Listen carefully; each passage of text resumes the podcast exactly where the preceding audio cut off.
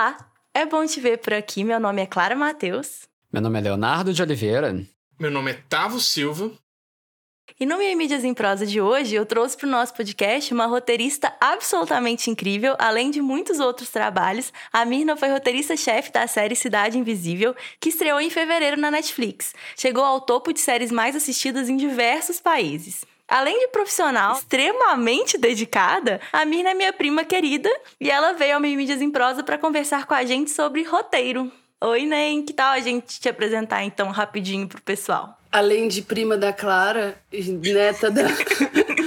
neta da Dona Lazinha e do seu Iraci, eu sou roteirista de cinema e TV e séries. Escrevi alguns filmes que juntos uh, levaram mais de 8 milhões de pessoas para o cinema. E algumas séries, as mais recentes, Irmandade e Cidade Invisível, que estão na Netflix. Acho que é isso. Ai, incrível. Não, ela fala assim, como se não fosse nada, né? casual, casual. 8 milhões de pessoas no cinema, duas séries na Netflix, é isso.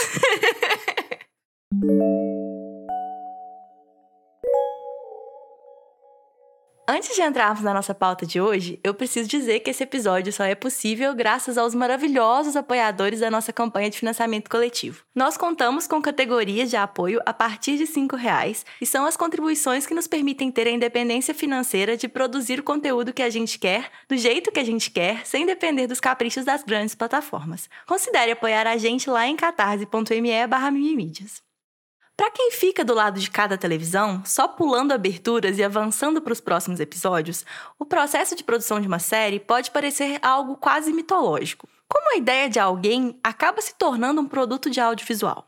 Roteiro é uma palavra cotidiana. Quando a gente vai elogiar ou criticar um filme, uma das palavras que a gente espera ouvir é justamente roteiro. Agora, se essa palavra vai ser empregada da forma certa, é uma outra história. Por mais que gostar de fazer maratonas intermináveis de séries não signifique necessariamente entender ou se interessar pelos processos que estão envolvidos nos bastidores dessas produções, fato é que muitos de nós, espectadores, temos nossas dúvidas e curiosidades sobre como uma série é escrita. Quem são os roteiristas? São gênios, homens introspectivos, intelectuais de óculos e barba, possuidores de muito talento individual? Como funciona a tal da sala dos roteiristas? Para responder essas e outras perguntas, temos hoje a oportunidade de conversar com Mirna Nogueira, uma roteirista de verdade e sem barba. Então, né, toda série surge primeiro de uma ideia, né? Como que funciona isso? Quem são as pessoas que vendem as ideias para séries? Bom, primeiro, muito obrigada pelo convite. É uma honra estar aqui. Eu sou super fã do Mimimídias. Estou super feliz de estar conversando com vocês. Oh, Ney, obrigada. Aí tem só uma correção. Eu tenho um fio de barba. Eu tiro todo mês, mas eu tenho. um fio, mas há de se ser sincero aqui. Mas respondendo agora, assim, palhaçada a sua pergunta. Sim, toda, toda série começa de uma ideia e aí, como é, como é que é que ela é vendida ao canal? É uma pergunta muito simples, mas muito complexa. Basicamente, quando você tem. O que, que é o material que você leva para vender uma série para um canal? É o que a gente chama de Bíblia a Bíblia de um projeto. Então, você, é, toda série nasce de uma ideia, essa ideia vai sendo mais elaborada até ela se transformar no que a gente chama de Bíblia, que é esse projeto cada Bíblia tem um, um formato diferente, de acordo com, com a série que ele representa. Nada mais é do que uma apresentação do projeto. A maioria das Bíblias tem mais ou menos as mesmas coisas, que são é, o conceito da série, é, é, o argumento, que é o que a gente chama o resumo da história, o gênero, o público-alvo, qual que é o tom da narrativa, um pouco do perfil dos personagens e das suas curvas dramáticas e eventualmente até mesmo um, já um apontamento do que seriam sinopses dos episódios. É como um é a base que vai ser usada na sala de roteiro para escrever a série, para escrever uma série. No, é diferente no Brasil, nos Estados Unidos, em grande parte do mercado mundial, o que se apresenta é, um, um é o episódio piloto, que é o que a gente chama o primeiro episódio da série, né? É esse é o material de vendas. Mas no Brasil é a, é a tal da Bíblia. E daí quem que é que leva essa Bíblia para vender para um canal ou para um player? E a resposta também é um pouco complexa, porque é o seguinte: pode ser qualquer pessoa, mas não pode ser uma pessoa qualquer. Porque. é, é basicamente isso. Porque é o seguinte: quem leva e vende a Bíblia pode ser um roteirista, pode ser um diretor, pode ser um produtor. Mas essa pessoa, para conseguir efetivamente vender um projeto ou um canal, ela tem que ser uma pessoa muito capacitada, assim, ela tem que conseguir de alguma maneira provar que ela consegue dar conta do que do, da complexidade que é uma série de televisão. Porque é o seguinte, tipo, pensa, pensa só comigo como é tenso de alguma maneira.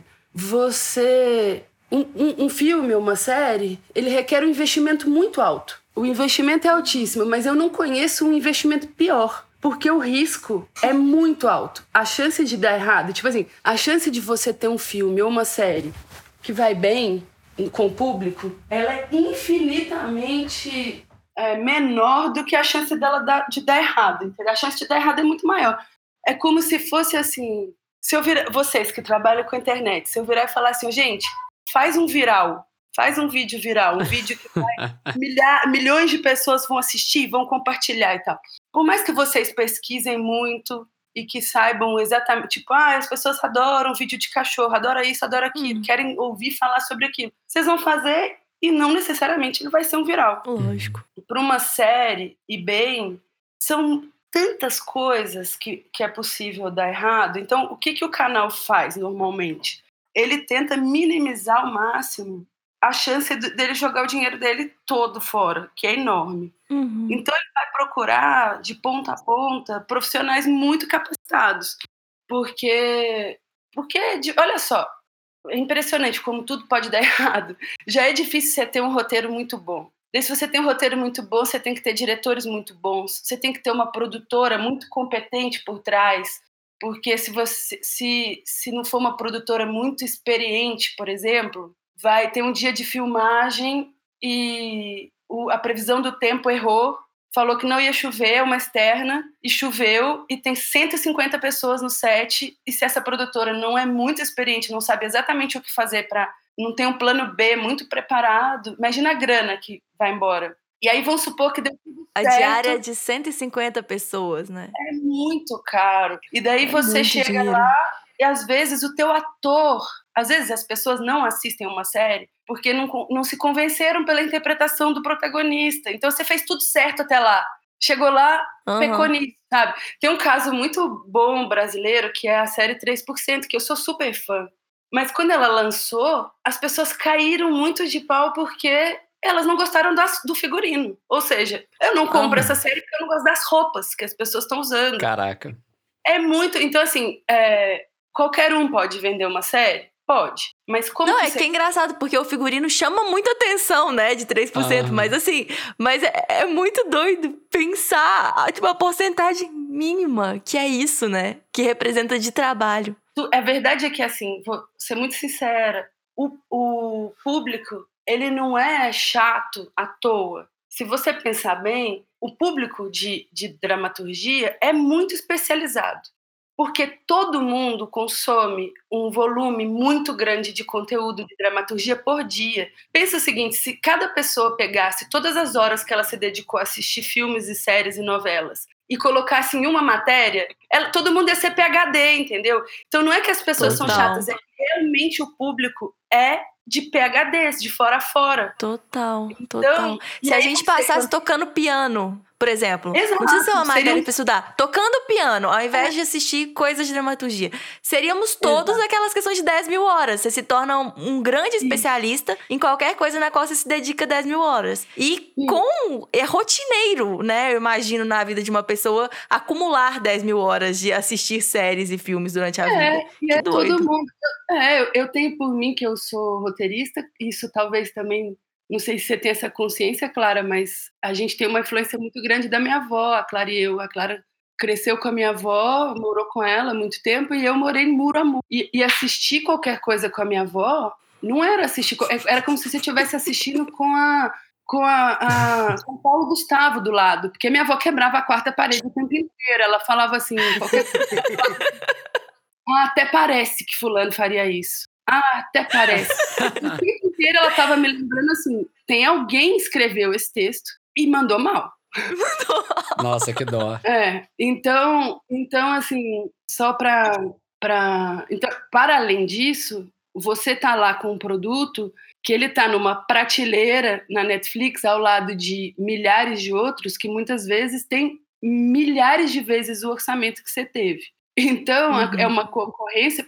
Então, resumindo um pouco a, a pergunta, meio finalizando ela, assim, é qualquer um pode vender um projeto, desde que seja uma pessoa muito muito capacitada, porque vai lidar com, com um público muito especializado, com uma concorrência muito alta, com uma pressão muito grande, porque é um investimento de altíssimo risco que pode dar errado no final das contas, porque alguém não está usando a roupa ideal que as pessoas acham que deveria. Então, é muito complexo. Pode ser qualquer um, desde que ele saiba o que está fazendo, é meio isso.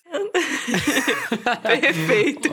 Ô, Mina, quando você fala que, que, que essa Bíblia ela é vendida, né? Que ela é apresentada pro canal. O canal ele é literalmente um canal, tipo, a Universal, a Fox, a Globo, ou a Netflix, ou pode ser, sei lá, você pode oferecer pra uma produtora, por exemplo, a produtora pode resolver.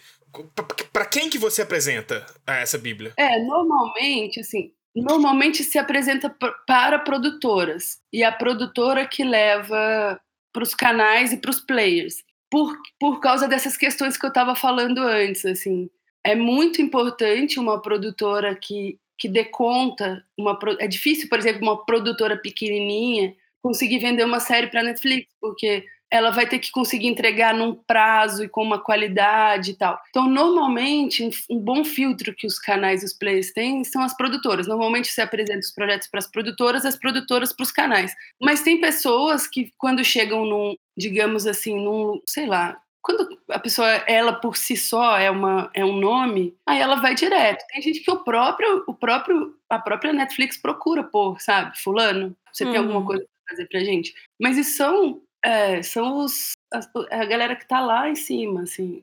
No topo é. da carreira, alguém que já se é. consagrou, que já tem um nome, é, que já, já, é muito a reconhecido. Ela é direto da Netflix. Shonda Rhimes. Shonda ah. Rhimes, com certeza, alguém Isso. foi atrás dela e falou, ou, oh, vem cá, vou te pagar... Uhum muito dinheiro, vem fazer o que você quiser aqui. Mas, mas uhum. o caminho normal, digamos assim, é via produtora, no Brasil, pelo menos. Interessante, assim, que é um pouco o nome que já se vende, né? Talvez, assim, né? É. A pessoa já é o chamariz, talvez, suficiente, assim, um pouco. É, por aquilo que eu falei, tipo, um, uma Netflix tem a confiança de que, indiferente se algumas pessoas vão gostar mais ou menos, a Shonda vai escrever uma série que muitas pessoas vão gostar. Interessante. Ela já mostrou esse, já conquistou esse lugar, né? Muito legal. E, e, inclusive, assim, eu acho muito interessante que todo esse processo que você está descrevendo, Mirna, me faz pensar um pouco no processo de design como um todo, sabe? Assim, né? De, sei lá, criação de qualquer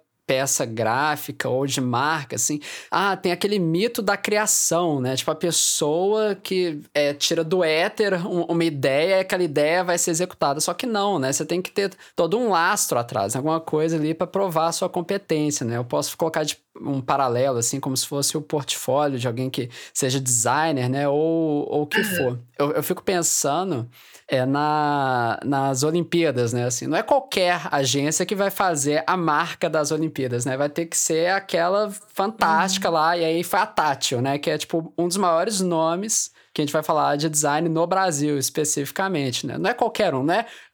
Até talvez é. conseguisse, né? Mas Leonardo aqui em BH jamais faria a marca das Olimpíadas do Brasil, né? Por exemplo.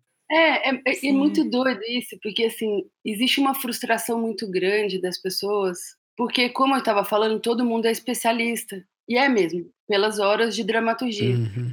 Então, o que, que acontece? Todo mundo consegue identificar uma boa história. E a pessoa fala assim: putz, eu fui na casa de Fulano, você tem que saber, você não acredita, isso Muito daria bom. uma série incrível. E aí tem uma frustração, muitas vezes, das pessoas que procuram ou a produtora, ou o player, ou eu recebo muito inbox, tipo, ah, eu tenho uma ideia de uma série que eu queria fazer. e assim, é, é, é, mais ou menos a lógica seguinte, sem querer frustrar ninguém, mas é, é, é, assim, eu, eu adoro arquitetura, por exemplo, então eu tenho muita ideia de prédio, mas eu não vou hora nenhuma bater é, numa grande construtora e falar assim, oh, vocês, têm que, vocês têm que fazer um prédio que eu pensei, cara, Genial. prédio é bom Pessoa vai lá e fala assim, você faz prédio? Você estudou para isso? Você... No caso de história, é meio doido, porque assim, todo mundo conta história, então. Ah. como é que você assim, você fala assim, cara, legal, mas tem que, dar uma estudada antes. Tá certo. Tive ideia de prédio, é muito boa. uma ideia de um prédio. Então, falando em ideia, né? Como é que essa ideia da série, ela acaba sendo dividida em episódios? Porque eu acho que isso também é um ponto muito maluco, né? Tipo, como que você pega uma história e você vai dividindo em episódios? Vocês estão com tempo? Como é que é? À vontade. Não, é que assim, essa, essa pergunta é muito interessante, mas ela é um pouco. Ela é um pouco complexa. Eu nunca. Ninguém nunca me fez essa pergunta, Clara. Tipo.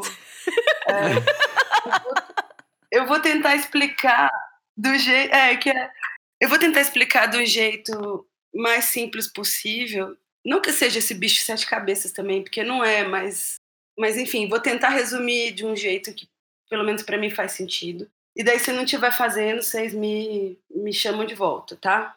Mas é mais, mais assim, vou tentar de uma ideia até a sinopse dos episódios. Então assim, quando você tem uma ideia, talvez seja melhor eu usar um exemplo. Tipo assim, vou, vou usar uma ideia ruim aqui como exemplo para a gente conseguir chegar lá. Mas, por exemplo, suponhamos, alguém está.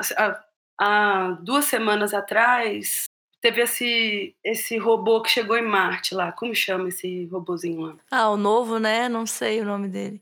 Não, é, tem um que é Curiosity, não é esse, não, mas enfim, qualquer robô. Ah. É, eu não sei o nome do negócio, mas vamos supor que alguém está assistindo esse negócio, o robô chegando lá, e aí tem a seguinte ideia: vamos. Eu, eu, ah. É o Perseverance. Boa. Isso. Como Perseverança. Chama? Perseverança. Então vamos supor que o Perseverança vai chegar lá em Marte e vai encontrar uma civilização.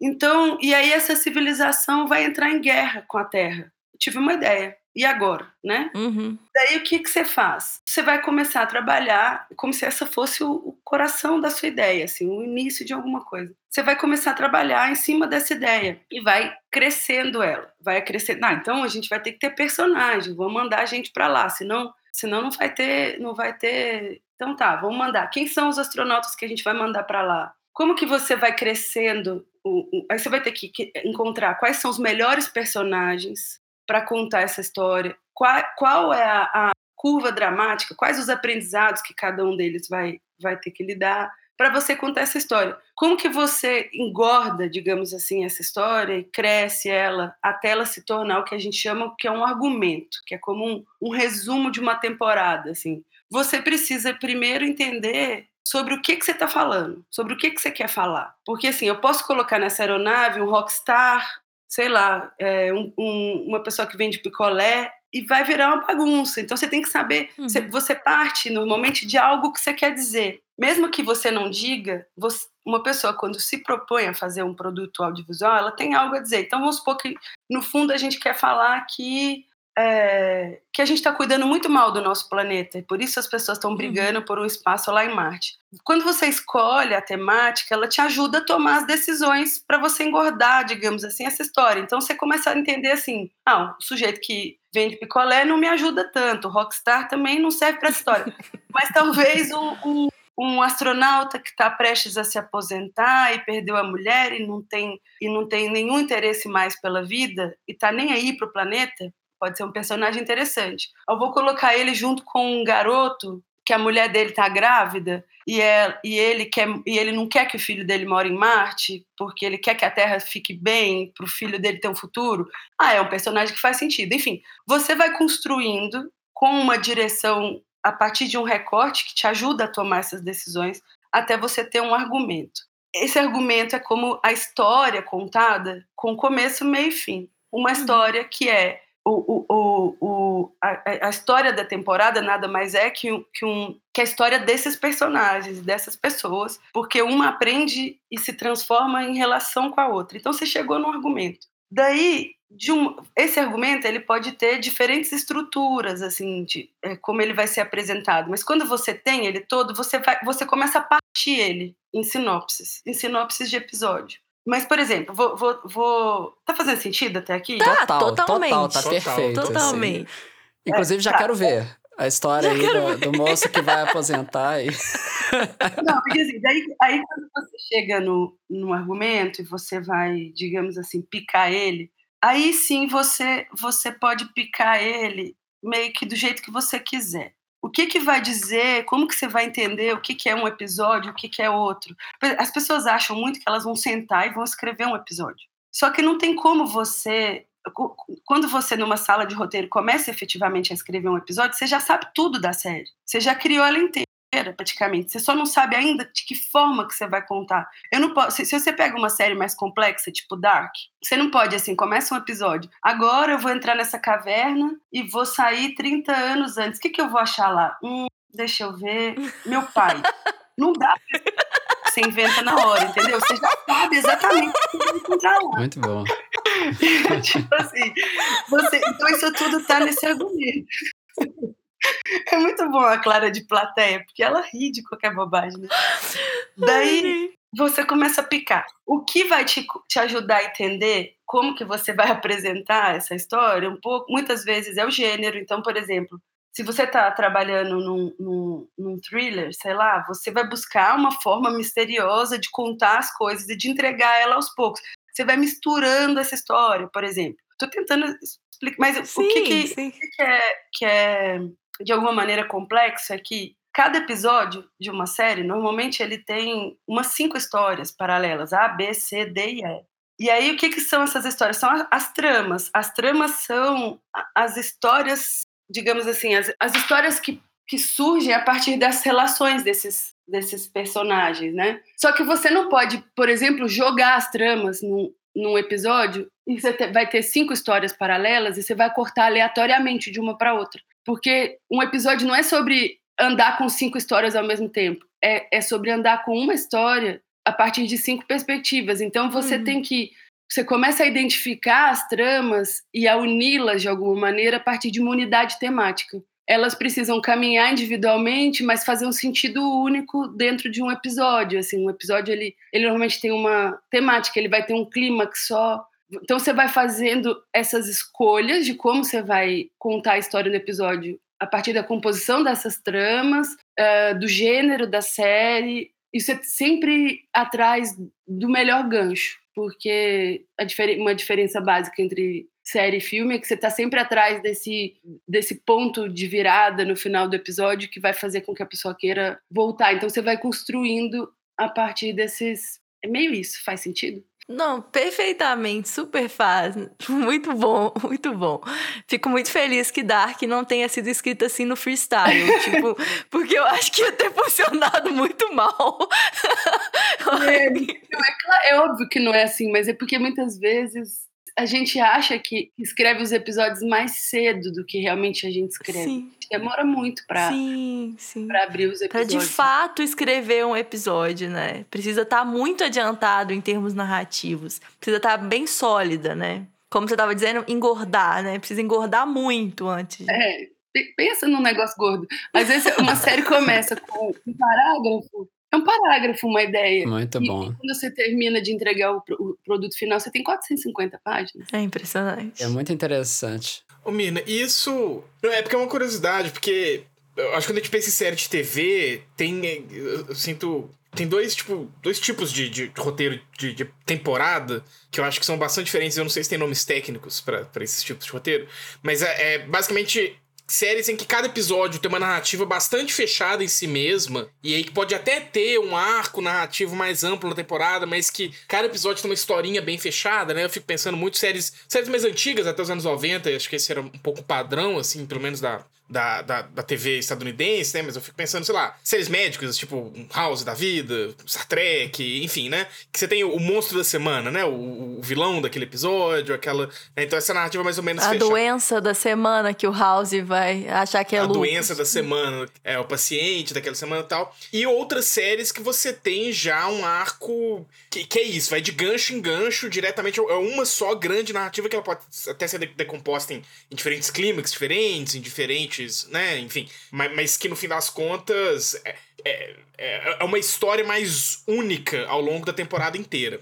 o processo, é, é esse processo de, de, criação do argumento e depois divisão disso em, em episódios e o, e, o, ritmo de escrita desses episódios, é, costuma ser muito diferente entre esses dois tipos de abordagem de roteiro? Eu acho que sim. Assim, isso é uma. Esse, é, é, esse tipo de série que é mais, digamos assim, episódio, que a gente chama de procedural, é, é um formato. Ele vai sempre existir, assim, porque do ponto de vista de de produção, muitas vezes ele é um formato muito interessante, tá aí um monte de série de sucesso para provar isso. Ah, ah, eu nunca fiz um procedural, eu acho, deixa eu pensar. Mas assim, a dinâmica, no fim das contas, ela, acho que a dinâmica de dentro de sala, ela de alguma maneira é parecida, mas são são estruturas narrativas muito diferentes porque é exatamente pelos motivos que você deu. Uma é mais episódica, então você, eu imagino que numa sala dessas seja mais fácil, mais fácil de coordenar uma sala dessas e como os episódios têm uma autonomia muito maior, né? individual, né? mais fácil de, é mais fácil também de delegar. No caso de uma série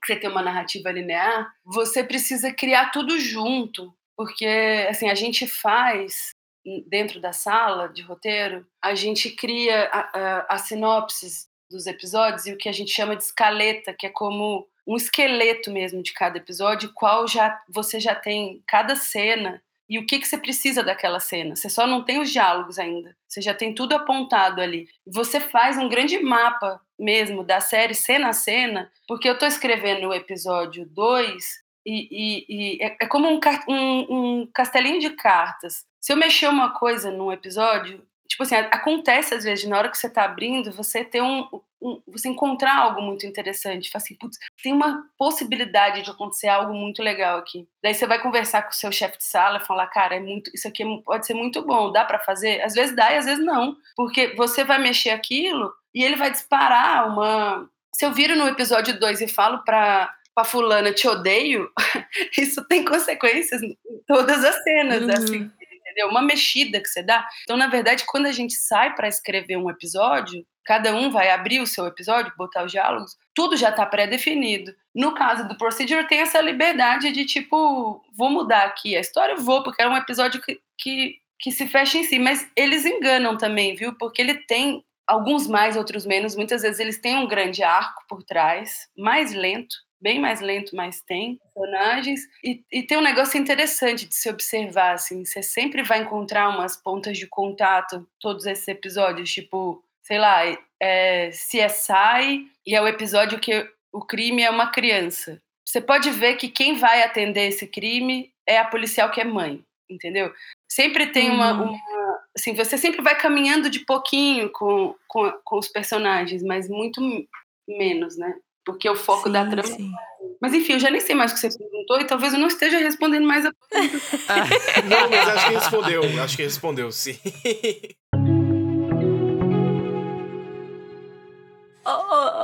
E você falou muito assim de sala, né? Dessa sala dos roteiristas, que é um lugar assim do imaginário, né? De quem assiste séries. A gente sabe que é um lugar que existe, a gente tem essa informação, mas a gente não entende muito bem, pelo menos eu não entendo muito bem como funciona.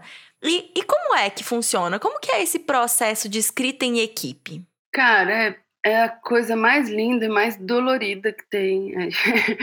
assim, sendo bem bem objetiva, uma sala de roteiro nada mais é do que uma sala cheia de roteirista, tá? Normalmente são os, são os ambientes... Pode ser um bar. É, não, cara, eu, eu queria, eu sempre, sempre quando eu começo a trabalhar, eu chego, sei lá, eu, eu ouço coisas assim, antigamente as pessoas trabalhavam bebendo, enlouquecendo, não, não tem, assim, é tudo muito, é muito, tudo muito sério.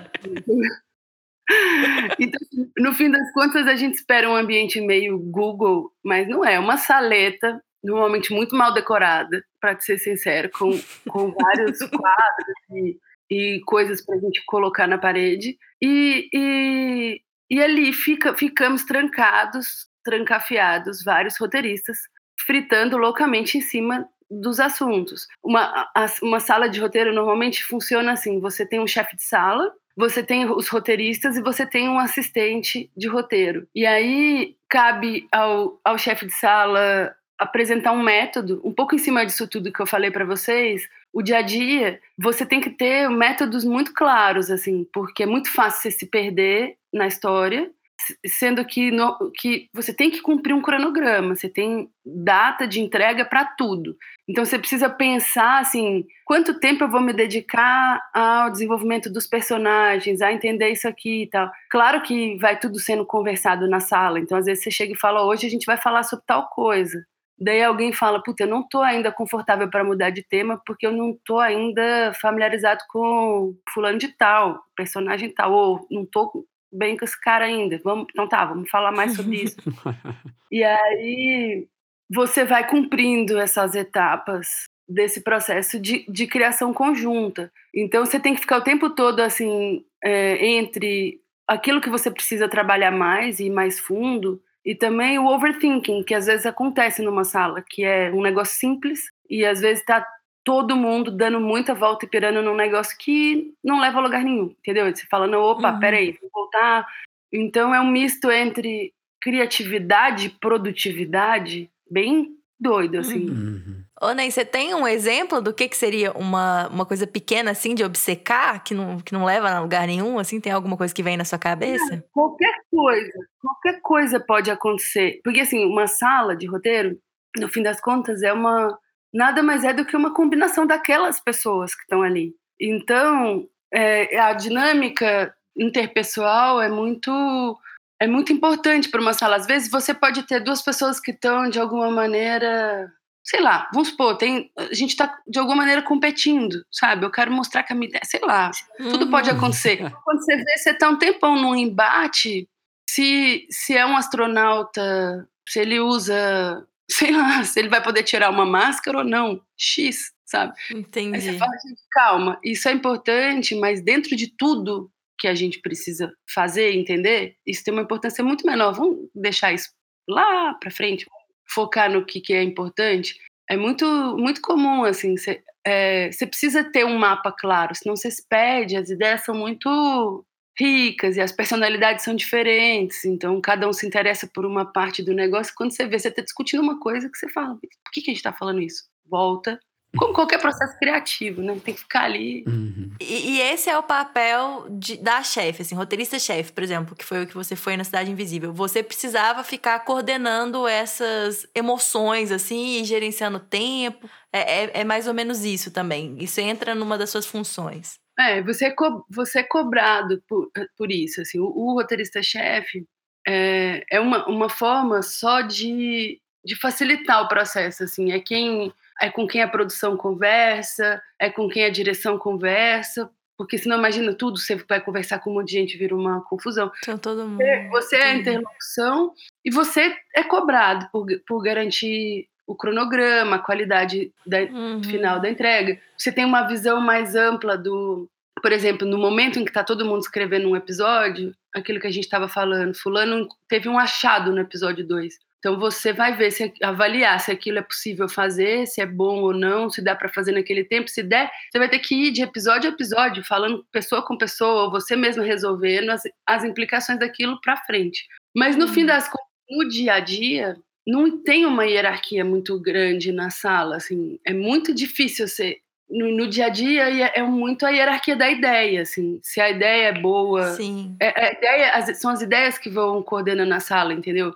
Indiferente uhum. da posição que a pessoa ocupa na sala, importa a ideia, ela precisa convencer as pessoas no argumento, então tanto faz se você é chefe ou, ou não, entendeu?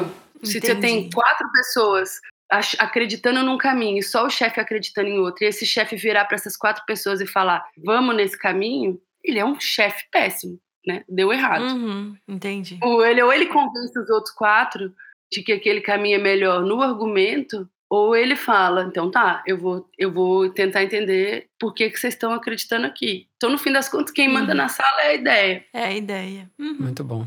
Pelo menos numa sala em que tem um chefe bom, né?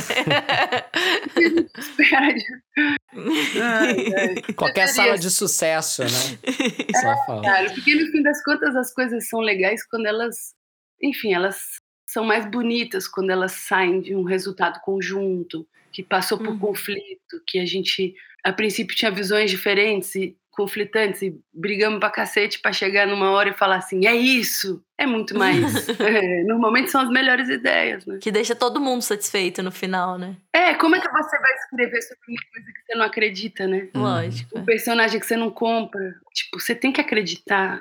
Mas é, assim, que é muito interessante, né? Sobre o quão coletivo e o quão individual também é esse trabalho, né? Aí você falando assim, eu fiquei pensando, tipo, ah, então como é que é, assim? Cada um pega um episódio, escreve, aí os outros dão pitaco, ou a pessoa escreve uma versão e aquele roteiro gira, né? Sei lá, e aí a outra pessoa vai ter que dar uma revisão. Como é, como é que é esse processo, assim? Dessa individualidade, dessa coletividade? É, seria lindo se desse pra circular, mas normalmente não dá tempo. O que a gente faz é, a gente faz tudo na sala, juntos. Então, assim, criamos, fizemos argumento, dividimos em episódio e chegamos nesse ponto que eu tava falando, que é a escaleta. Uhum. Uma escaleta é assim, é, tipo assim, suponhamos, um episódio tem 50 cenas. Aí uma escaleta é, cena 1, é, Clara com a mão no, no queixo, é, é, não, interna, ca- interna casa da Clara, noite, quarto escritório. Clara tá com a mão no. né? É, Clara vai rir de tudo que Mirna falar só porque gosta dela. Cena dois. Cena dois. E, e assim vai. Você vai construir tudo, todo mundo junto. Então, quando eu estou escrevendo o episódio piloto, eu sei exatamente o que alguém está escrevendo no episódio 4. Exatamente. Se eu estou na dúvida, eu vou lá e pego e falo, puta, eu preciso entregar para o outro, entende? Então, quando você você chega nesse ponto em que todo mundo sabe todas as cenas, aí você divide e vai para o individual. Então, tá, toma aqui, você vai abrir e vai ficar trabalhando os diálogos de cada episódio. Você vai, o seu episódio é esse, seu episódio é esse e tal. E aí o que acontece? Seria legal se desse para trocar, mas não rola porque são muitas cabeças. Para isso que existe o chefe. Os, os roteiros voltam para o chefe de sala e ele vai ler, fazer as considerações. Ele tá. Chega uma hora que, na hora que você vai abrir os episódios, que tá cada um meio focado no seu. Então, se deu qualquer coisa, você fala assim, cara, você tá entregando de um jeito aqui que não, não vai funcionar para lá. Ou você vai, vamos fazer aqui uma reuniãozinha rápida, episódio 2 e 4, e ver o que, que é melhor. Se é melhor esse tom vir para cá ou entregar para cá, porque não vai montar isso aqui. Porque às vezes, mesmo a pessoa sabendo o que ela tem que fazer, ela vai dar uma, uma variada na hora de fazer. E aí a função do, do roteirista-chefe fazer uma revisão final, uma versão final, para garantir que as coisas tenham uma mes mesma cara, porque as pessoas escrevem de jeito diferente, né? Então, às vezes, o tom de um personagem, de um episódio, ele vem diferente. Um, num episódio, ele é muito mais engraçadinho do que no outro. Aham. É uma curiosidade que eu tenho, e que eu acho que é- tem um pouco a ver, eu acho, com a sala de roteiro, mas talvez tenha, tenha um pouco mais a ver com o que a gente estava conversando antes sobre a concepção, né, de do surgimento da ideia e tal. Que eu tenho um pouco de dificuldade de entender exatamente é, quais são a- as atribuições da figura do, do que a gente acho que chama é, no Brasil de criador da série, ou talvez em inglês às vezes tenha a figura do showrunner, né? Então, eu vou falar, essa série é do fulano de tal. Então, sei lá, o Cidade Invisível é uma série do Carlos Saldanha. Não necessariamente a pessoa ela é diretora, né? Muitas vezes Uhum. não é, inclusive. É, Uhum. Ao que me parece, não necessariamente a pessoa é roteirista. É, o, o que, que é essa figura? Ela, ela- é- é- ela está na sala de roteiro, ela está numa outra parte, ela tem é, um contato com esse processo de roteiro, enfim, como costuma. O que, o que é o criador quando a gente fala? Essa pergunta é muito importante, assim. Na verdade, infelizmente, a gente não tem muito claramente no Brasil ainda a figura do showrunner. Eu trabalhei com dois. É, o Carlos Saldanha foi um e o Pedro Morelli foi outro. Mas todas as outras séries que eu trabalhei não tinha essa figura do showrunner. Vou te explicar, acho que vai dar para entender. O, a- por que, que a gente não tem? O mercado brasileiro ele foi construído ele, ele passou a existir e principalmente a resistir de uma forma muito diferente do americano. A- É um mercado que ele se fundamentou muito na figura do diretor e do produtor. Então, o roteirista não tinha muito ah, valor mesmo no, no processo. O entendimento da importância do roteirista é uma coisa que, que no Brasil ele só, só, só a Globo dá para o autor da novela, porque a Globo já entendeu isso há muito tempo. Mas os canais não. Nos Estados Unidos é diferente. As pessoas entenderam que é muito importante que a pessoa que toma as decisões criativas do processo, que ela esteja na sala de roteiro desde o começo. A figura do showrunner nos Estados Unidos é uma mistura de roteirista com produtor, com diretor, é uma figura muito preparada. E por que, que ela tem que estar tá na sala de roteiro desde o começo? Porque na, hoje, no Brasil, a gente entrega. O, o, o, roteirista ele tem muita pouca autonomia no processo. Você, depois que você entrega o roteiro, muitas vezes você nem sabe. Eu, já aconteceu um filme que eu escrevi que ele era um drama e quando eu fui assistir ele era uma comédia. Você perde totalmente a. a é, eu, eu juro pra você, ele vem em outro tom. E assim, se a pessoa não estava na sala, não entendeu por todas as questões e discussões que a gente passou, ela vai tomar decisões e fazer escolhas muito diferentes das das, da sala. Porque, no fim das contas, é assim, um filme ou uma série é sim um projeto de muitas pessoas. Quando a gente termina um roteiro, entra uma equipe de 150 pessoas, tá? É tipo surreal. Então vão entrar mil departamentos. Entra o, de, entra o departamento de arte, a direção de arte, que vai fazer é, todos os cenários, escolher as locações, entra o figurino, entra a fotografia, entra tudo. Cada um pega o roteiro, que nada mais é que um documento guia para todo mundo, e começa a, a criar na sua própria parte. Só que assim, se eu não tenho uma cabeça por cima que entende exatamente por que aquelas decisões foram tomadas, as coisas vão descambar e não vão dar certo. Eu vou fazer o cenário de, dessa cena que eu estava falando, que é o escritório da Clara.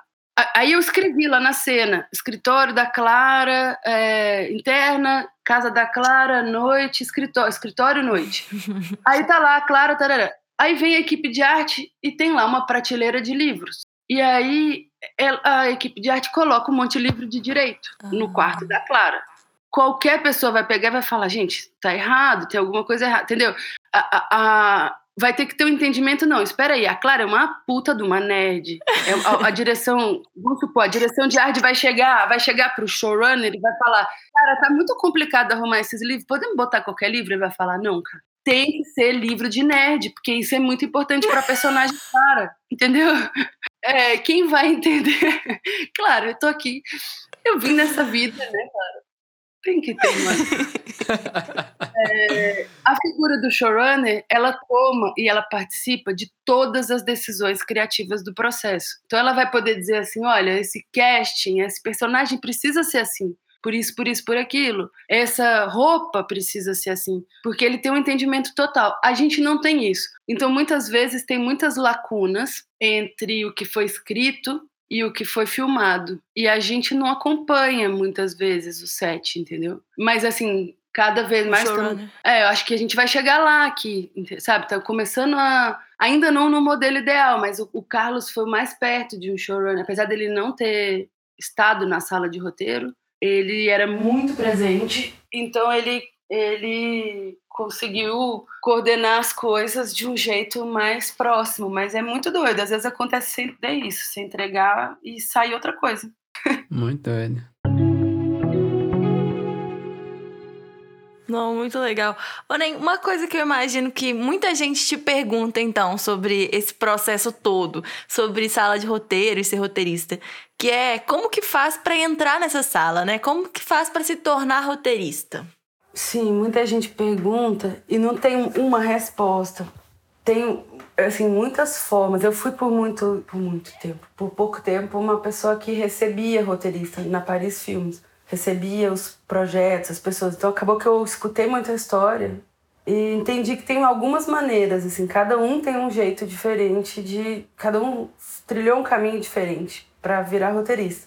O que eu acho que que é legal, assim, primeira coisa tirando o básico, que é óbvio que é estudar, fazer curso é muito legal, porque você acaba. Curso livre mesmo. É, você acaba construindo uma rede, assim. Eu ouvi, eu contei isso outro dia, num outro. Porque eu já ouvi muita história, assim, do. Ah, o professor que viu o aluno que sobressaiu e chamou ele para um projeto. O, os próprios alunos que uma hora estão no mercado e um lembra do outro, um chama o outro e tal. Uhum. Tem um jeito que é. que são os, os editais eles estão muito prejudicados com o desgoverno atual que só destrói o, o, audiovisual. Mas, muita, mas ainda tem alguns, é um jeito de você conseguir um dinheirinho para escrever é, e ir tocando seus projetos. Tem muito concurso, festival, é, laboratório. de roteiro. É muito uhum. legal você poder escrever seus projetos. Primeiro que você passa muitas vezes por, por mentoria, as pessoas te ajudam a, a melhorar os seus projetos. Depois porque quando você vai bem num negócio desse, você ganha uma espécie de selo, tipo, uhum. finalista do, do negócio tal. Deixa eu pensar, você pode. Tem gente, cara, tem de tudo, né? Tem gente que faz, escreve os próprios roteiros, monta, junta com uma galera, é, filma, bota na internet e, e, de repente tem um monte de views e de repente criou um portal de sketches e começa a ser chamado. Tem, enfim, eu, eu já vi muita história, muita história diferente, mas o que eu acho que o melhor caminho é via produtora é, as, as, pessoas acham que elas vão bater na Netflix e falar, eu quero escrever uma série e, e não, é melhor ir numa produtora. E acho que o melhor jeito de se apresentar na produtora não é tipo mandar um currículo e falar, ah, eu queria eu queria entrar numa sala de roteiro, mas é você montar, escrever o seu projeto e falar, eu queria te apresentar um projeto. Quando você mostra um projeto, você mostra muito de si, assim, uma capacidade de, de já entender, de, de, de conseguir é, de, de mostrar tudo que você sabe fazer. É. E aí é mais fácil amanhã te chamarem para uma sala, enfim. Isso é, é, é, é muito doido, assim. Que as, as pessoas esquecem que é uma carreira, né? Assim, acha que já chega pronta, né? E não, tem todo um percurso, né? E tem muita gente muito maravilhosa que escreve muito bem, mas não fez carreira, né? É isso. É, não, é porque não dá, né? Sem trilhar, não. Eu ia perguntar também, Mino, nesse sentido, porque eu tenho a impressão também que, que só a pessoa escrever bem. Acho que, primeiro, a pessoa escrever bem não significa que ela escreve roteiro bem. Que eu acho que me, parece que é uma competência. Dentro das competências de escrita, é uma competência razoavelmente específica, né? E, e, que talvez tem todo um, também um conjunto de. Pelo que você falou, né? Da, o contexto da, da sala de roteirista, é, a, a, ideia de, de né, preparar um, um, argumento, preparar. Tem todo um outro conjunto de, de habilidades que parece que às vezes só escrever também não é exatamente suficiente, né? É. Eu, assim, eu, eu não saberia te, te, eu, eu acho que tem roteiristas muito diferentes, sabe? Assim, é muito doido porque a gente pensa que no fim das contas são as mesmas qualidades que um roteirista tem e não. As qualidades dos roteiristas são muitas vezes muito distintas entre si. É muito doido isso. Tem gente que escreve muito, muito bem, é, mas não escreve bem rubrica e não escreve bem diálogo. Tem gente que é muito bom de cena. O que, que é rubrica? Rubrica é tipo. É igual teatro. É, o, por exemplo, é que as pessoas acham que o roteiro é o texto do ator, muitas vezes, né? Mas o, o roteiro, ele tem tudo. Você escreve exatamente tudo que, que vai acontecer. Então, por exemplo, você bota lá, Tavo tá deitado na cama, muito, é, sei lá, ronca o feixe de luz bate nos olhos de Tavo, que abre os olhos com dificuldade e levanta da cama, tipo. Aí que vai vir o, o, o texto. Ó oh, céus, ó oh, vida, mais um dia. Sacou? Mas tá tudo. Tá tudo. Tem gente que se. É, enfim, tem, tem roteirista que é muito bom na dinâmica de grupo, na sala, e é ótimo, incrível, super criativo e ter ideia na hora de escrever. Às vezes tem pouca técnica na hora de fazer escaleta, a escaleta é muito ruim. Tem gente que é péssimo na sala, que é uma laranja podre, joga todo mundo para baixo. Mas na hora que vai escrever a, a escaleta do episódio, ou vai abrir o seu episódio, manda super bem. Então, enfim, tem muitas qualidades distintas. E, e tirando que dentro do universo de roteiro são muitas é, muitos estilos diferentes. Então tem gente que manda muito bem na comédia e, e não faz um drama por nada. Tem gente que é do drama e você leva pra comédia e não sai uma piada, cara. Pode sacudir que não sai, assim. Então é tudo muito. É, é um universo, assim. Não tem. Escrever bem é meio básico. Tem que saber escrever. O resto é todo mundo meio único mesmo, sabe? Muito doido. Total. Legal.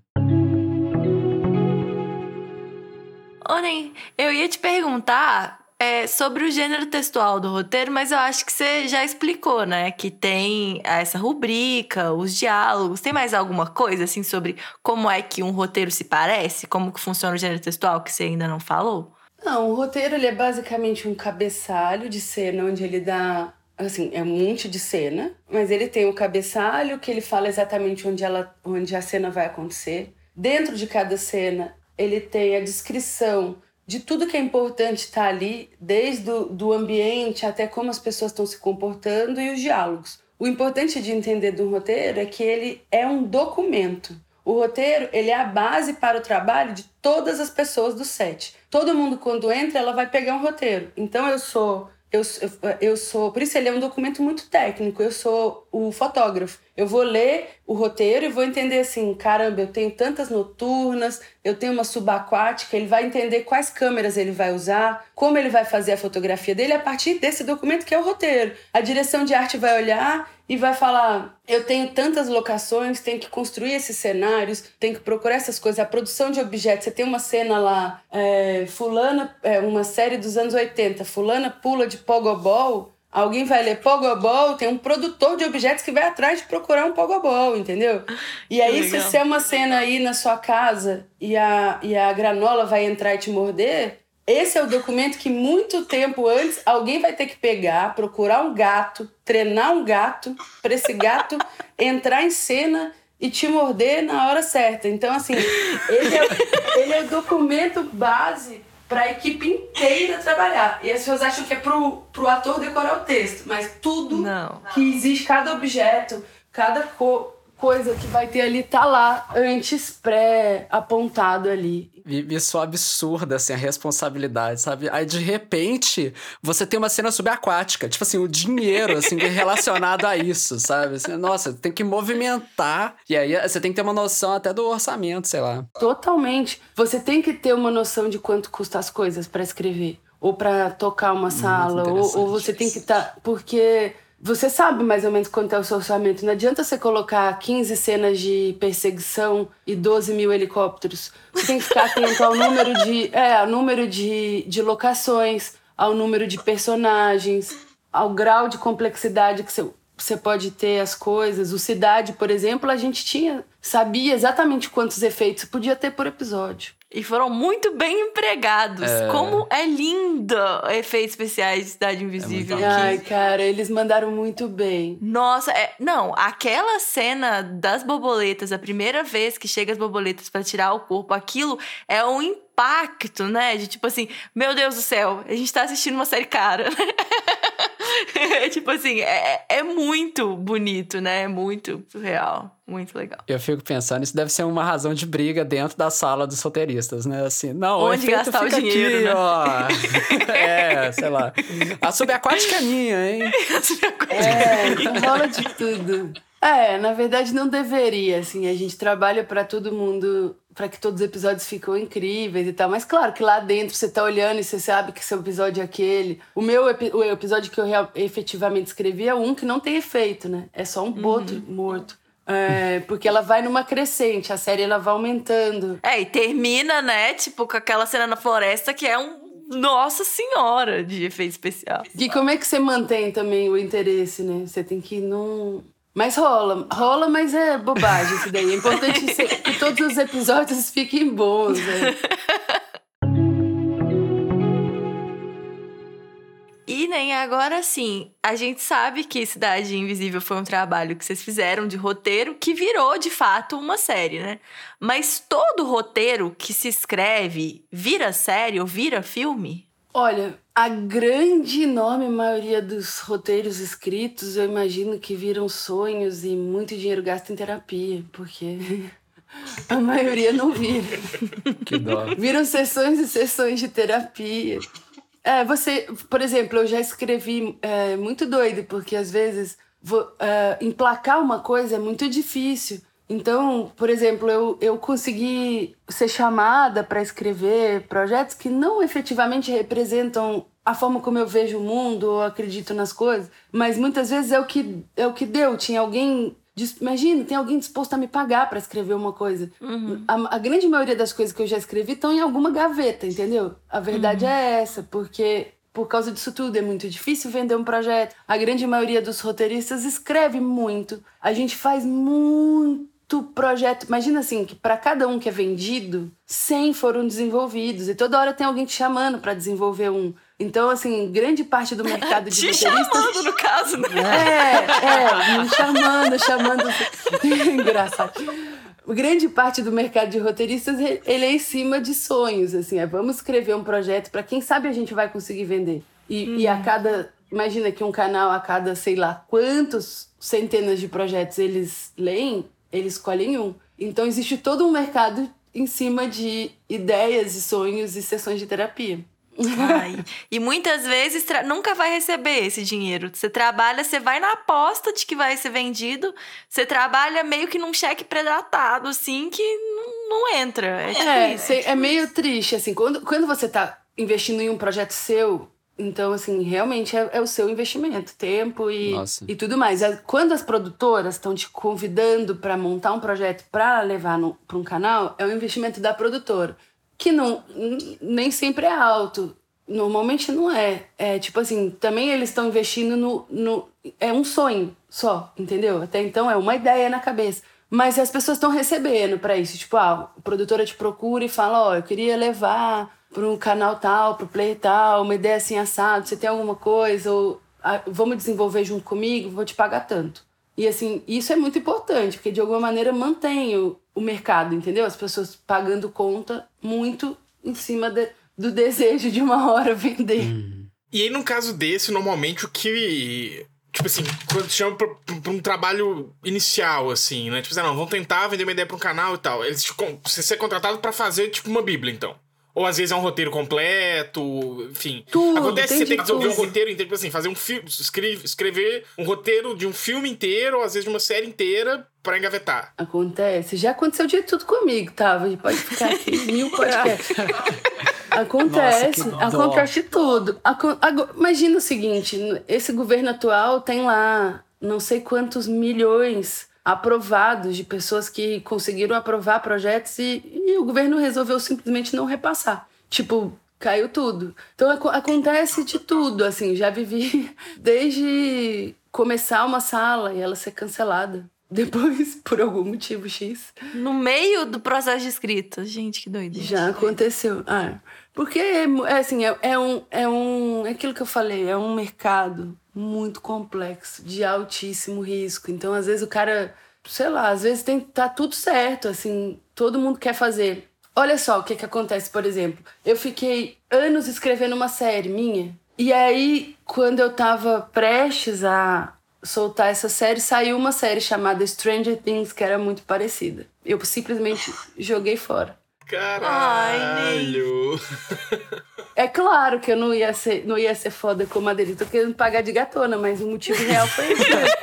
a única razão. É, tipo, depois disso, depois dessa série, não dá mais para fazer essa. Porque as pessoas Entendi. vão olhar e falar assim: caralho, chupou, tá copiando? E não, e não tava. Então acontece tudo. E, e, é muito interessante você falando que é altíssimo risco, altíssimo risco para todo mundo, né? Inclusive, assim, sei lá, é, o roteirista tá lá se ferrando, se ferrando, se ferrando para ver se gaia, sai uma bolada uma hora, né? Caraca. Para todo mundo o risco é alto. Um ator, às vezes, ele vai fazer um papel e ele vai queimar a carreira dele.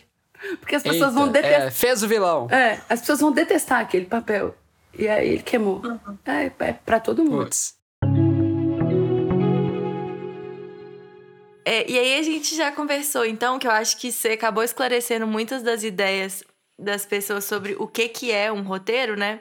Mas. É, e aí, assim, esse roteiro ele acaba sendo uma grande instrução, um grande documento para todo mundo no set. Mas depois que o roteiro Pro... Depois o roteiro, casting, a filmagem, a pós-produção, a divulgação. Depois que o roteiro tá pronto, tá entregue, tem algo mais que tem a mão do roteirista? Porque a gente conhece muitas histórias de, tipo, sei lá, improviso em set de filmagem. Faz parte do seu trabalho aceitar que vai ter um improviso, que pode acontecer alguma coisa que vai mudar a direção?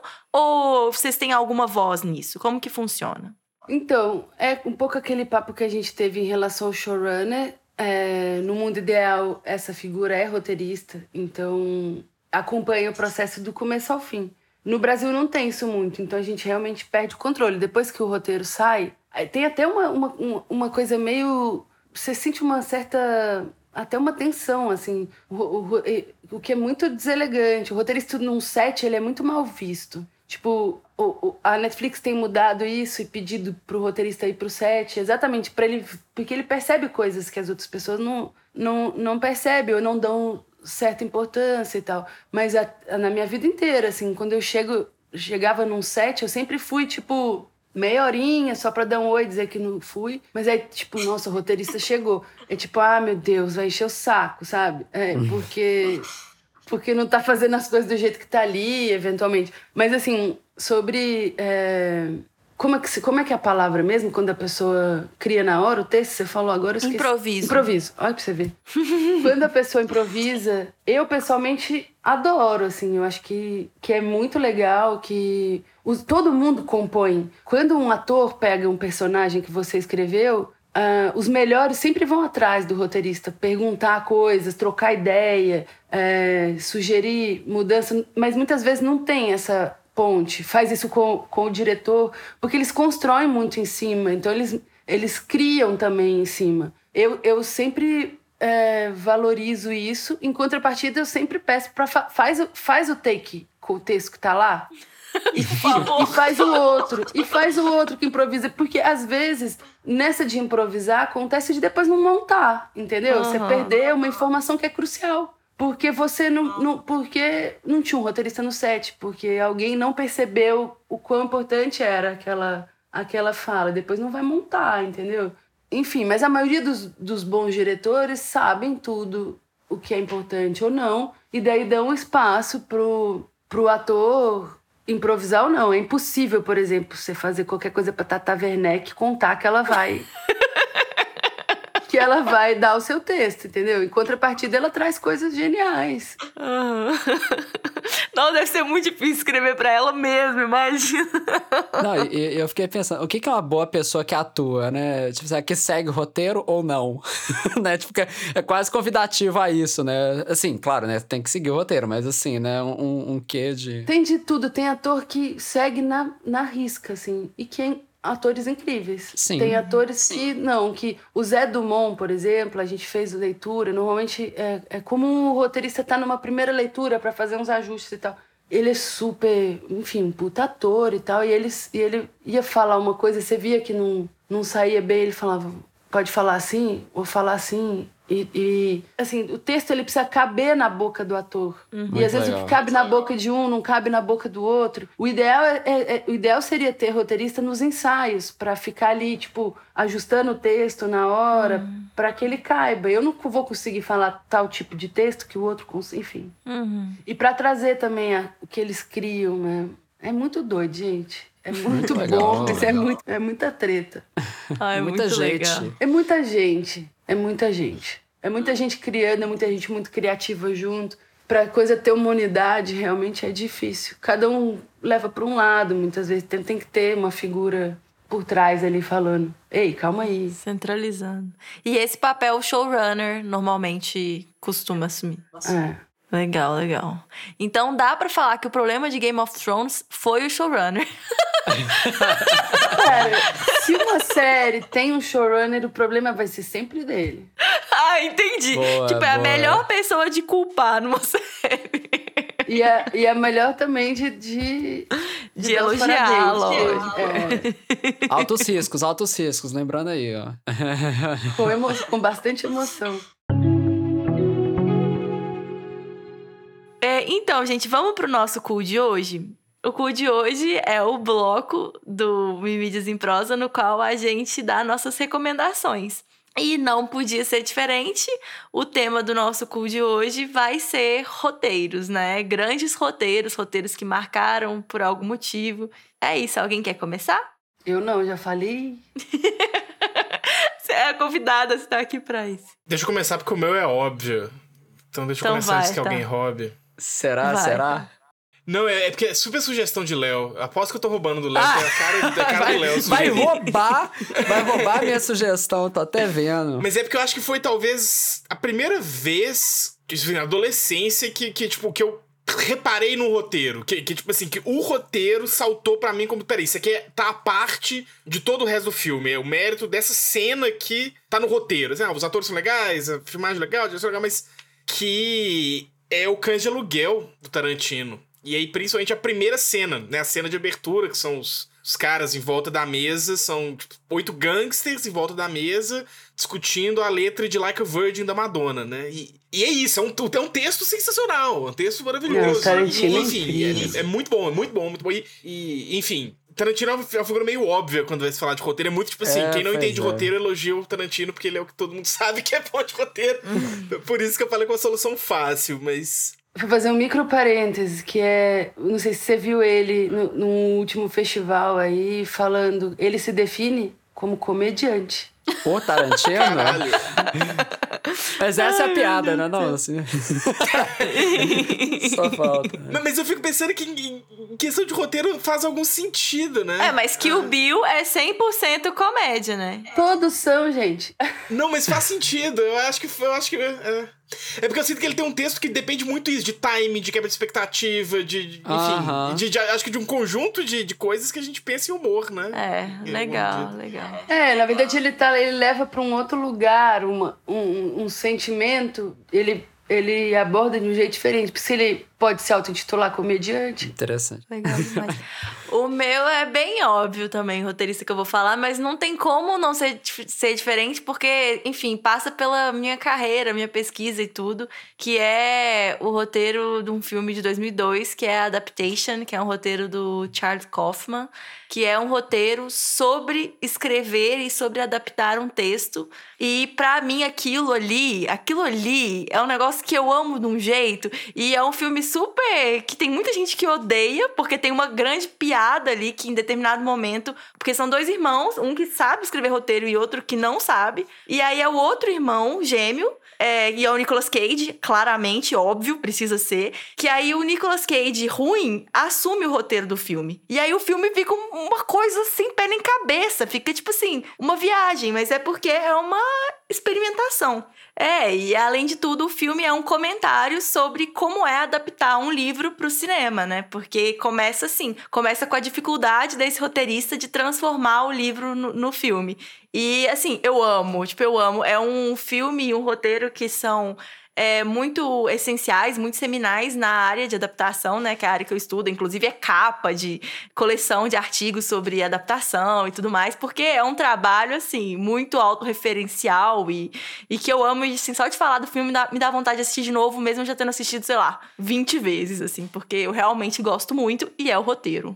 Ô, Cacá, você já reparou que na contracapa dele, roteiristas, Charlie e Tem não o que. dois. Sim, tem os dois. Tem tanto Charles O quanto ego o o David, né? É David Kaufman, eu acho que é, o, o roteirista de mentira. Charles e David Kaufman. tipo, É. É Qual que é o nome, de novo? Do filme? Adaptation? É, Isso. adaptação. Adaptation. Ah, é um filme de Adaptation, 2002 ok. com o Nicolas Cage. É, com dois Nicolas Cage. É muito bom, sério. É, é incrível, é maravilhoso. Eu, você falou que ia ser óbvio, eu achei que você ia falar Shakespeare. Tipo assim, por que, por que não, né? Assim, mas pra É. teatro, né? Pô, uai, não deixa de ser, né? Escreveu, Shakespeare né? apaixonado. Mas, mas eu, eu, eu posso, então, é, falar o meu pra, pra Mirna fechar? Pode. Então, eu vou falar o meu. Porque é pra ser óbvio também, eu sempre assim, ai meu Deus. Que bom que o Tavos não roubou o meu. Assim, mas é, é, é claro que eu fui pro Tarantino, né? Também. Olha só que horrível. E eu fico pensando, assim, sempre que chega nessas coisas, eu fico pensando, poxa, eu tinha que conhecer mais produção brasileira, assim, de tudo, assim, sabe? Tipo, conheço muito pouco, assim. Ah, Mas- fala no roteiro Cidade Invisível, é ótimo. é, ro- fantástico. Eu tô no terceiro episódio. E assim. É, mas tá, é bem legal mesmo. Mas o que eu vou falar aqui é Oito Odiados. Que também é do Tarantino É um e tal. e, muito legal. e se segura na base do diálogo. A galera trancada num lugar, assim, discutindo, claro, muita violência, porque é Tarantino, né? Mas os diálogos são cativantes e são muito interessantes. Segura o tempo todo lá no... no- na, na poltrona. Então é bem legal. E é isso. É, inclusive, isso me fez pensar né, o que, que é um roteiro bom, né? Então a gente, obviamente, vai escolher aqueles que têm bons diálogos, né? Porque é quando o roteiro parece que ele é transparente pro espectador, né? Então a gente, ah, aqui é o roteiro, é o roteiro acontecendo ali, ó, os dois falando, né? Mas com certeza deve ter melhor, melhor exemplo, assim. Mas ah, é um ótimo filme, recomendo aí pra quem quiser ver, é fantástico de fato. Boa. E aí, né? Ficou a missão final pra mim. Na verdade, eu fui escolhendo enquanto vocês falavam. E daí, você, Tarantino, Tarantino, eu vou fazer, vou honrar a, a, o sangue familiar aqui, prima da Clara, e vou de Charlie Kaufman também. Ah, mentira! eu, É, porque assim, na verdade eu gosto muito de muitos filmes. Eu posso falar sobre vários, mas eu, eu escolhi agora o Brilho Eterno de Uma Mente Sem Lembrança. É um roteiro. Eu gosto bom, muito desse, desse roteiro porque, enfim, por mil motivos que eu já não vou mais dar dor de cabeça pra vocês, que eu já falei muito, mas o principal é que ele, ele parte de, um, de uma coisa que é muito básica e muito profunda, que é como seria se eu pudesse tirar essa dor que eu tô sentindo e apagar alguém que tá me fazendo sofrer da minha cabeça. A potência disso é algo muito foda. É, é mesmo. É, eu, eu sou apaixonada nesse. Conseguiu fazer um romance. mo- É muito difícil fazer um romance. É muito difícil. Muito. É, E ele conseguiu de novo, né? O filme novo dele. De novo ele conseguiu fazer. Não sei fazer. como ele faz isso. Porque um, um romance, ele, sei. ele basicamente é uma história de amor que é impossível. Um amor impossível. E hoje em dia é muito difícil encontrar um amor impossível, porque tudo pode. Você pode ter diferenças de, sei lá, classe social, de gênero, de cor, de do que você quiser. É, de distância longa, tanto faz a tecnologia, é, tanto que a maioria dos romances são de época. O cara me fez uma história de amor porque ele apagou a outra pessoa. Então, assim, não tem o que falar. É muito legal. Muito bom.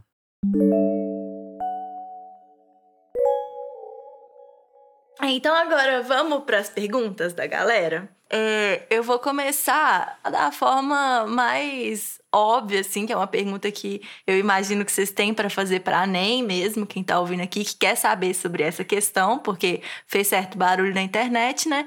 Que é, às vezes a gente faz uma coisa que a gente gosta muito, que a gente tá muito orgulhoso, que é um trabalho muito longo, que foi o caso da Invisível, coloca no mundo e aí vem uma coisa inesperada, que eu imagino que tenha sido inesperado, né? A, a todas as críticas da questão indígena, né? Que, que enfim. É, como é que foi isso, assim? O que, que, que aconteceu? Você tem alguma coisa para dizer sobre isso? Sobre essa, essa forma como é, algumas comunicadoras indígenas receberam a série e tudo mais? Cara, o que eu posso dizer, assim, da minha parte eu sinto muito, desculpa real, assim.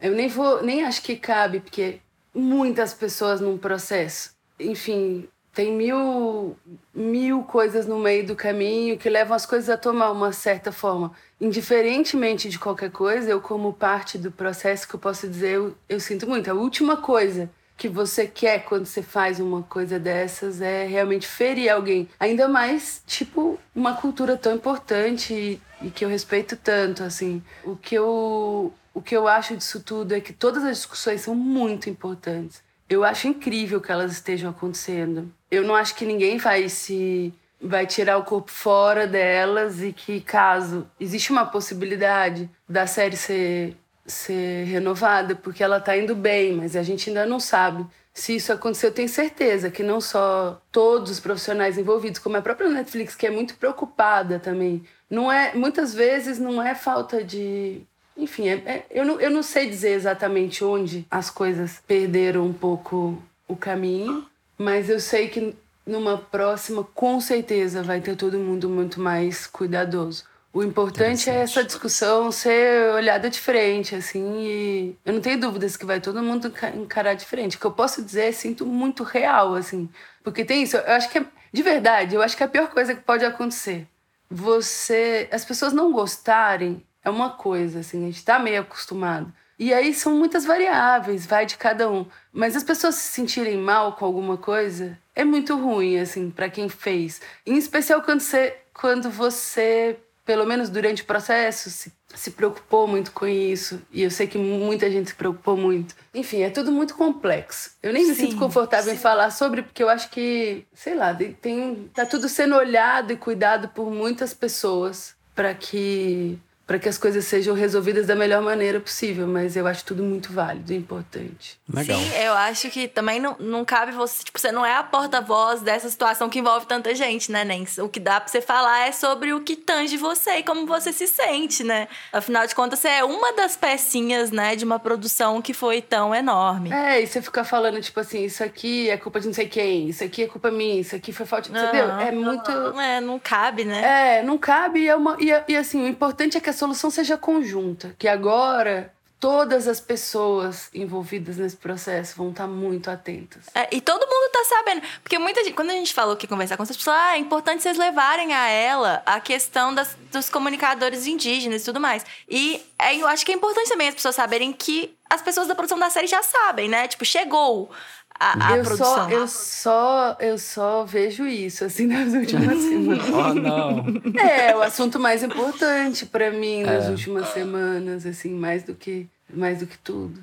Tá certo, né?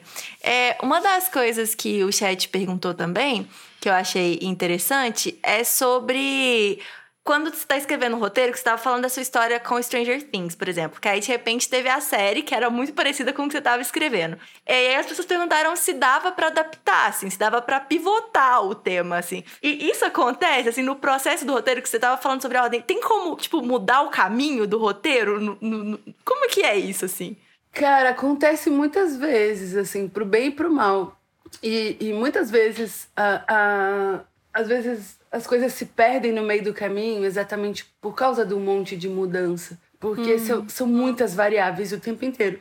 E a gente não escreve livre, assim, não é um trabalho totalmente autoral. Mesmo no cinema, você tem pouquíssimos filmes que são realmente um trabalho totalmente autoral, que a pessoa foi lá e fez o filme que quis, entendeu? Você tem muita é, então, muitas vezes, assim, toda hora, na verdade, você tem que flexibilizar muito, porque uma hora vai chegar da produção dizer o seguinte: escuta, esquece essa cena, esquece esse episódio, não, não cabe no orçamento. Tem horas que vai chegar lá no, no canal e ele vai falar: puta, não, não rola, ou porque a gente não, não gosta, não acredita, ou, ou porque saiu um produto que tem isso aqui parecido. O tempo inteiro a gente está ajustando, mudando, trocando. É, às vezes é bom e melhora muita coisa, e às vezes muita coisa muito boa se perde no caminho. Assim, o próprio Cidade teve muitas histórias diferentes até chegar nessa, mas ah, é? muitas, muitas, muitas. Muito legal.